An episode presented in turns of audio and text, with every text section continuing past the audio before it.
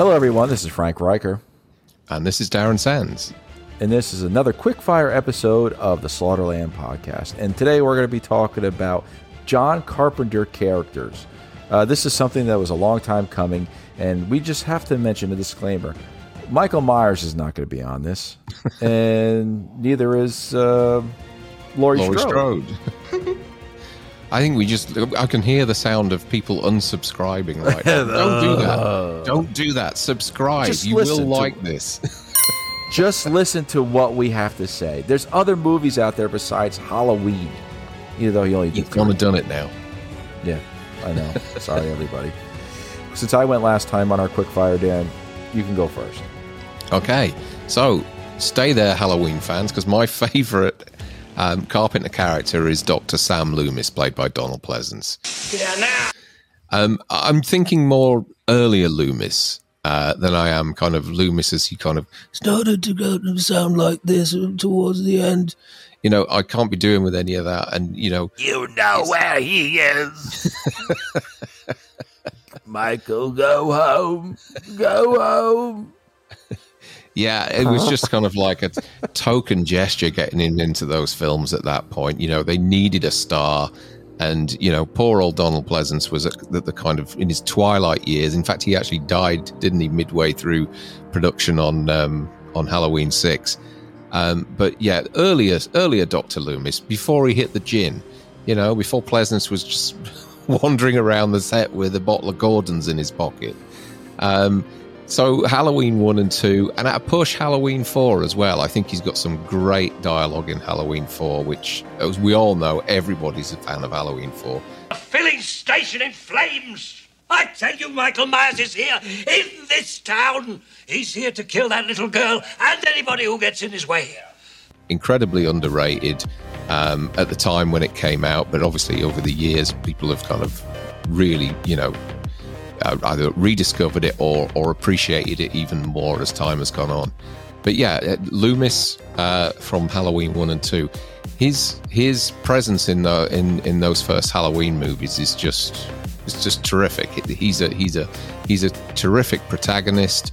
Um, again, like I said about his his speeches in Halloween four, the speeches in Halloween one and two are just so memorable, so quotable, and, and really give um, the character of Michael Myers that es- extra sort of mystique. And um, here he is. Actually, I was going to ask about that, Frank. That's been there for a few episodes now. Did you just kind of get that out for this, or is that does that stay in the bedroom when um, when you and Sarah go to bed? Is that kind of like hovering over your bed as you sleep, We like it when he watches. or you And just put an it in expert bed with you? Michael. Where do you buy a standee of Dick Warlock? when you buy a standy of dick. Well, where do you, where Uh, you buy that? Uh, there's there's actually uh, people who custom make these. You know, if you want to get a particular, you know, if you if you put um, you know cutouts of you know Jack Sparrow, you get Johnny Depp, you get particularly certain ones, and people actually custom make them on cardboard cutouts and stuff. I have one uh, that's, that should be coming pretty soon, uh, different from him, another movie monster. Um, so maybe I'll just throw a whole bunch of movie monsters in the background and get rid of this. Wow. Okay. I, uh, my wife would be delighted if I brought one of those home to put to stick in the corner of the bedroom. I'm sure. You, know, you could say you know, he's the only one that listens to me, Darren. So, so Loomis, the the the main protagonist of of the early Halloween films, um, a superb character, one of one of my favorites of of, of all of Car- uh, Carpenter's characters, and we all know Donald Pleasence did a great job, but I think that um, Christopher Lee could have done an equally as good a job as well if he'd have been given the chance. But uh, yeah, Doctor Sam Loomis is my first choice. It's it's a good shutout. I mean, it's it's it's it's the yin and the yang, isn't it? You can't have Michael without Donald Pleasence, Sam Loomis. Hmm. You can't have it. And now you know you, you can't have Michael without Laurie. There's usually one or two characters that feed off each other, you know, so well. and Donald Pleasence did that. You know, I, I would like to see John Belushi would have done it because he was actually picked for everything.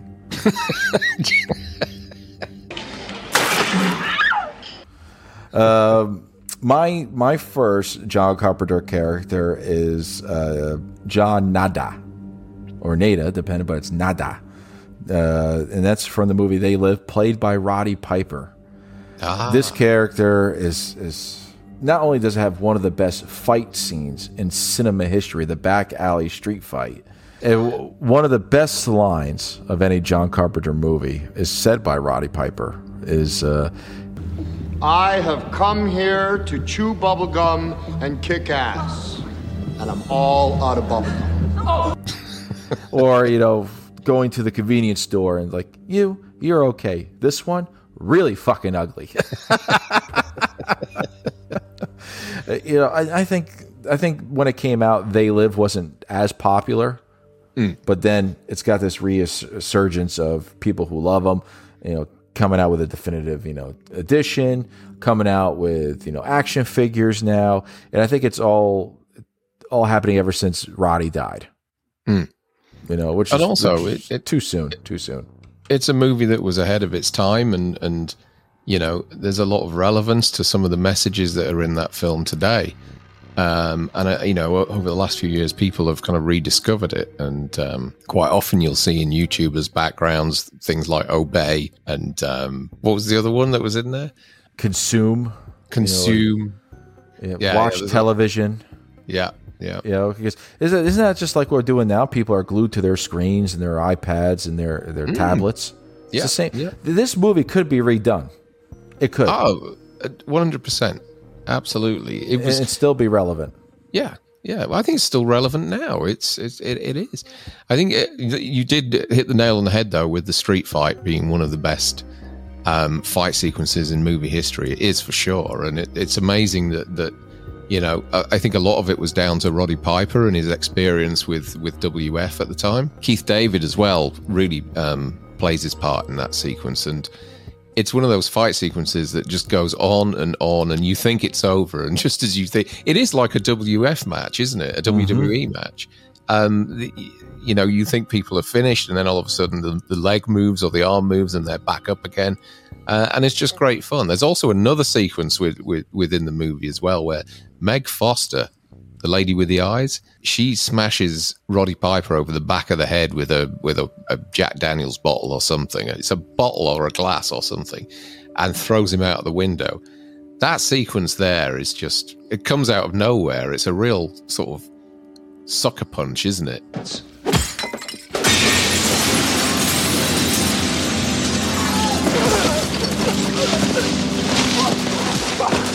I loved it as a kid. I, I still love it now. You know, Buck Flowers is in it. You know, he was once a, uh, you know, the, he was once a hobo. You know, a poor guy in it, and uh, and what did the aliens do? They they buy him.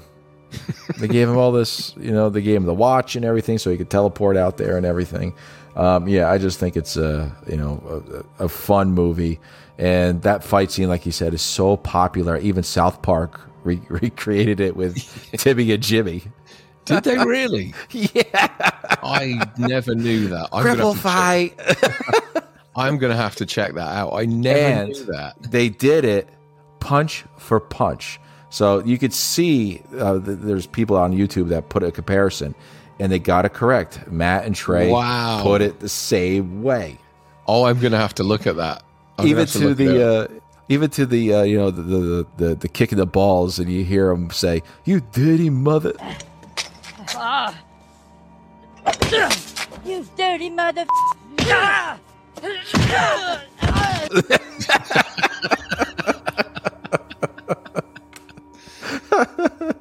Wow. Oh, I'm gonna have definitely have to check that out. Throw it on here. Comedy. Central I will will. ding you. It's a big deal. okay, so your next uh, favorite uh, Carpenter movie?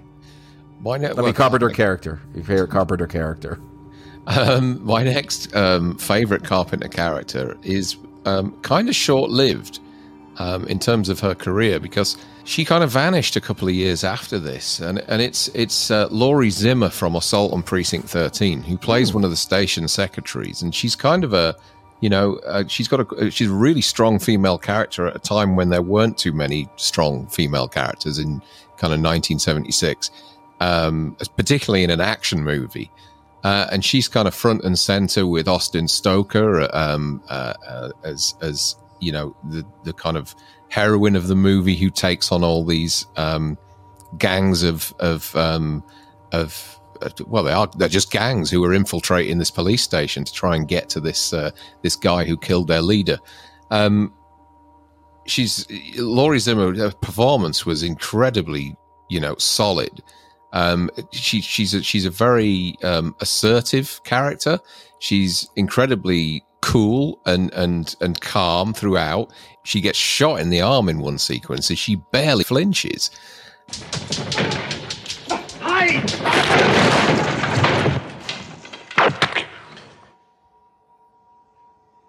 She's she's incredibly good looking as well, which was one of the mm-hmm. reasons that you know that that, that this performance caught my eye in the yellow turtleneck. Over the years, I've been trying to find out what became of her, and and her IMDb credits kind of go up to about 1979, three years after this. I think she did three other roles. This was her first role, and then she just vanished. And I, and I always thought maybe she's dead. You know, maybe she just died or you can't find anything about her on the internet other than stills from the small handful of films that she actually did. And that she's and still alive. Well, it didn't even say that she was still alive. It was just it, it didn't tell you that she was dead. But you know, I I, I just I, I always wondered whether she'd just kind of passed away and it's never been recorded until the special edition of um, Assault on Precinct 13 came out a few years ago, and there was um, as an extra on the DVD, there is a small documentary. It's about an hour long called Do You Remember Laurie Zimmer? And it's a French documentary filmmaker who sets off to try and find her. And she, there's a reason why she's trying to find her. It was something to do with, I kind of, it was a short film that she asked her to be involved with in the 70s. And Laurie Zimmer agreed. Uh, and then she tries to track her down years later. And you know, she just keeps hitting a brick wall everywhere, everywhere she turns, trying to trying to find her. Um, I won't tell you how it, how it ends up. She is still alive, but the documentary is really, really sweet, and and how things come full circle. I would, I'll, I'll say, um, well worth checking out, and a really solid performance in Assault on Precinct 13. Lee, the, the station secretary from Assault on Precinct 13, is my second Carpenter character. I, I could see why, you know, especially with him. Uh, that, that was really his uh, what first big budget movie. Yeah, yeah. yeah you know, he had he had relatable characters in the beginning. Hmm. Um, Yeah, so I could see uh, why that's on there on your list. Uh, for me, is, is probably a favorite of most Carpenter uh, fans, and that's uh, Blake from The Fog, uh, which is also which is played by uh, special effects, award-winning special effects uh, artist uh, Rob Bottin. Yeah. Uh, just because he had the height and the hair for it, uh, and did the effects for you know the fog as well. Um, of course, you know everyone knows about the fog. It was you know Blake and his uh, crew were a colony of leopards. Uh, leopards? No, they didn't leopards. have spots. Yeah, they were the island of Doctor Moreau. Doolittle. Yeah, Doolittle.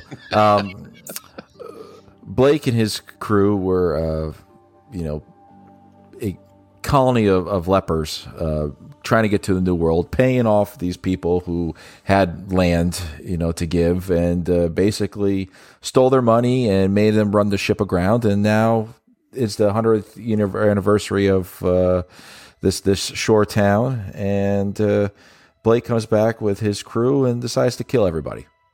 But everyone knows the fog. But we see Blake for the first time with Father Malone, who is coming to terms that he is to be sacrificed with himself as you know one of the conspirators, and you know he grabs onto that golden cross that they melted all the gold down to make into form, and he starts shaking, and there's fog everywhere, and all of a sudden everything disappears. And you think, you know, everything is settled until the very end, where Father Malone's head comes right off. you don't see it, but you can tell it does. You can hear Um, You can, yeah, you can hear it too. And uh, you know, I, I think Blake, uh, you know, deserves to be on a John Carpenter character list. So that's why I put him on there, just for those reasons. Yeah, and you always kind of see him in sort of silhouette form, don't you? You never actually see him in any great detail, um, apart from the red eyes. And even when you get that close up of him, kind of trying to extract the the gold from Father Malone at the end, you because there's so much kind of fog around him, and the sort of red eyes are sort of blurring his face out as well. You don't really get any shot of any great detail, which I kind of like. I kind of like him being a little bit of a, uh, you know, a mystery, a bit of a, um, you know, Just a shadow. Exactly. Yeah. Yeah. Um, but yeah, no, I totally agree with you. Blake is um, that's a terrific uh, character to, to have on this list. I think Blake would be next to Myers and one of in John Carpenter's supernatural entities. Yeah. Yeah. Yeah. Good he's shout. up there. Yep. Good shout. All right, your next JC character. Well, we can't do this without mentioning uh, Dr. Dan Challis from Halloween 3, can we? No, Tom yeah. Atkins, front and center in Halloween 3 as the kind of handsy doctor who um, who, who starts to investigate the, the, the mystery of the, the Silver Shamrock factory. A bit of a kind of Carpenter regular, you know, he's appeared in. How many films would you have appeared in? So he's in The Fog without his mustache, which kind of ruins it all a little bit, but. Um, He's also in Escape from New York, isn't he? He has a kind of smaller role in Escape from New York. And this, yeah, I think it is just three, isn't it? One of our favourites on this channel, Tom Atkins, of course. I don't think there's much else to say about him. We just really have to have him on this list, don't we? He's, uh, well, one, he's A pure sexy. man. pure man. proper man's man. Uh, incredibly sexy, incredibly, um, incredibly tough, um, and you know, incredibly charming as well. I could sleep in the car. Be better in this floor anyway. Where do you want to sleep, Dr. Challis? That's a dumb question, Miss Grimbridge. You know, it's it's one thing to say about a guy who can leave his nacky wife, his bratty kids, for a piece of ass and a six six pack. He does, doesn't he? Remember, he's like, "Sorry, Linda, I gotta go. I gotta go. I got I got, I got a piece of ass waiting in the car. Yeah, yeah, next week, next week." And then he hangs up. And you see him grab the beer.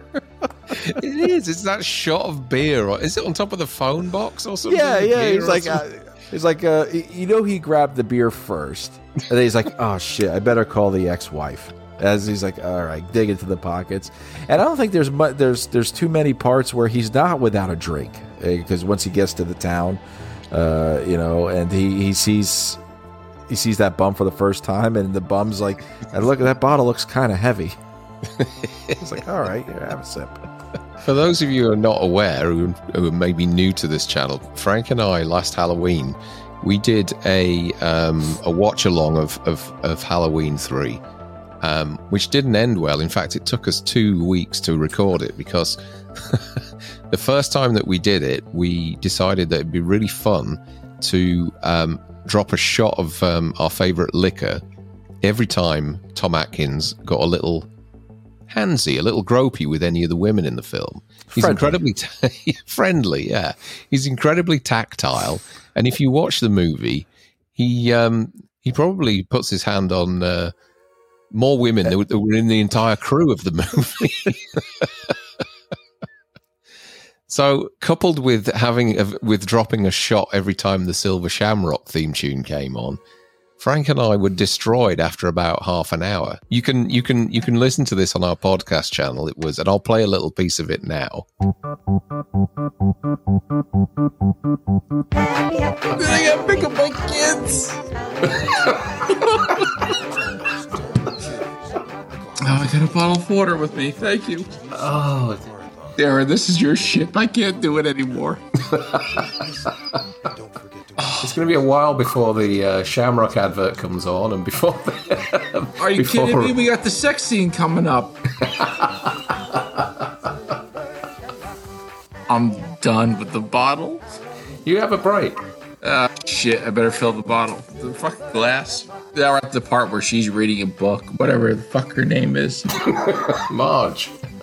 Frank has nearly done a whole bottle of Jim Beam in 40 minutes. I can't feel my face. focus, Frank, focus. You got? Are you are you grabbing another bottle of Scotch, Frank, or are you just gonna? No, I'm, I, I, I grabbed a bottle of water. Uh, excuse me, Darren, I gotta throw up. Oh, okay.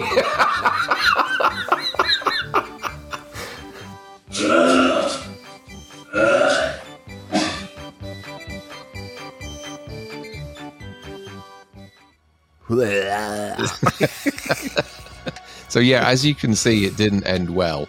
Um, but yeah, Dr. Dan Challis, Halloween 3, has to be up there as one of the most popular and one of the most loved Carpenter characters. Yeah, I agree. Uh, I don't remember actually much of that recording that we did. uh, I have next, uh, probably more recently, well, within the last two decades, uh, James Woods' character, uh, Jack Crow from Vampires. Um, mm-hmm. I like James Woods anyway. You know, yeah. I, I, I, think he's he's funny as hell. Uh, a good a good actor uh, in in certain aspects. Uh, but there's there's a part in that movie because he's a vampire killer um, where he's stabbing the vampire and he just just keeps on stabbing him going die die die you motherfucker die. He just keeps on going and, and, you can tell james puts his heart and soul into that role. Uh, you know swearing going up and down you know fuck with him padre that's right fuck with him uh, yeah so really quickly i had to put jack crow on there james wood you know because I, I, think he's a fun character. Yeah. No it's a, it's, it's a movie that i i was so excited to see when i knew they were making it um, and then, you know, the movie came out. I thought it was okay, but I watched it about three or four times in one week and actually grew to really, uh, mm-hmm. really like it. Um, and especially the, and I think I've mentioned this before. There's a, a, a, term for asshole that, that James Woods comes out with, which I'd never heard before, which was strada chocolata. Um, Did I give you a little wood? Mahogany? Did you get, did you get one? When I was beating the shit out of you. yeah. yeah, he's very funny in this film. And also, there was a sequel as well, which I think we mentioned briefly before at one point, wasn't there? Where this time, um, James did James Woods die in Vampires? I can't remember now. No, yeah, he he lived. He lived. He lived. He lived. But for some reason, in the sequel, the, the second film, uh, Jon Bon Jovi replaced him. Right. What's your next uh, JC uh, character? Uh, that's all we have, have, isn't it? I think that's that's that's every one of them. Oh, I, I got two more. Okay, go on far away. All right, really quick. Uh, you know, as Darren would say, digging deep. Catherine Danforth from The Prince of Darkness. Now, if you remember her, she was the cute redhead, the student that pushed in, I guess, Satan's son into the mirror, mm. and then Donald Pleasence. Uh, uh, through, I guess, like a cross at the mirror to break it to trap her inside. Yeah, yeah. You know, so she actually is one of those characters that sacrificed herself, didn't need a man to help her around. She was a very strong character. Uh, and then we see, you know, next of her character was at the end of the movie being portrayed, I guess, by the coming of Satan. Yeah, you know, like yeah. he he, I guess, possessed her body, and the only way that people were to send a message to people were through their dreams from the future. Yeah. It was kind of weird, but still. Yeah, hmm. so I had her, and I cannot put this character on there, even though he's a supporting character. Um, from Escaping New York, played by the great Isaac Hayes, the Duke. You're number one. Hey, number, number one. one. oh, yeah. oh, that's part two. That's only two. Yeah, um, yeah, the Duke with his. we we talked about Escape from New York, you know, on our podcast. Uh, but you know, with his little tick that he has. Mm-hmm. yeah. Go get him. Is that is that an Isaac Hayes thing, or was he? Did he? Yeah, he did that for the film. he did. it for the film. Okay. You know? Yeah, and it was uh, you know Escape from New York is great. It's a Carpenter classic, and the Duke is one of those guys that uh, fits well as a villain in that movie. Yeah, yeah. Oh, I didn't So- know the tick was, you know, I, I had no idea. I had no idea. Well, you don't know, do you? I mean, like, he could have been singing the Chocolate Salty Balls song, giving it a bit of that at the same time. In your mouth and suck 'em. Hello, children. but he is an Oscar winner. Darren made that pretty uh, clear to me for Shaft, Yeah, Uh, yeah. not for Please. Chef. Not for Chef, for Shaft. For the for the theme tune, wasn't it? I think. Yeah, yeah, Yeah, yeah. So. Yeah. Uh, there's so many characters, so many supporting characters that are memorable for John Carpenter movies. You know, Darren and I are, are both John Carpenter fans. Uh, we, said to Barry on our last episode when he was a guest from Wolfman, Wolfman's Got Nards, on our uh, Cool Cruel Summers '87 episode that we think John is due to make one last movie, it's like- kind of a swan song. Uh, it would be great if it was a Halloween movie, but I guess you have to fork over a lot of money for him to come on board, as he likes to apparently say on a lot of uh, interviews. Oh, they give me the money. money, and I do it. Yeah, he likes money. He likes money. Cool. All right. Stick to the roads. And the best of luck. Bye. Bye bye.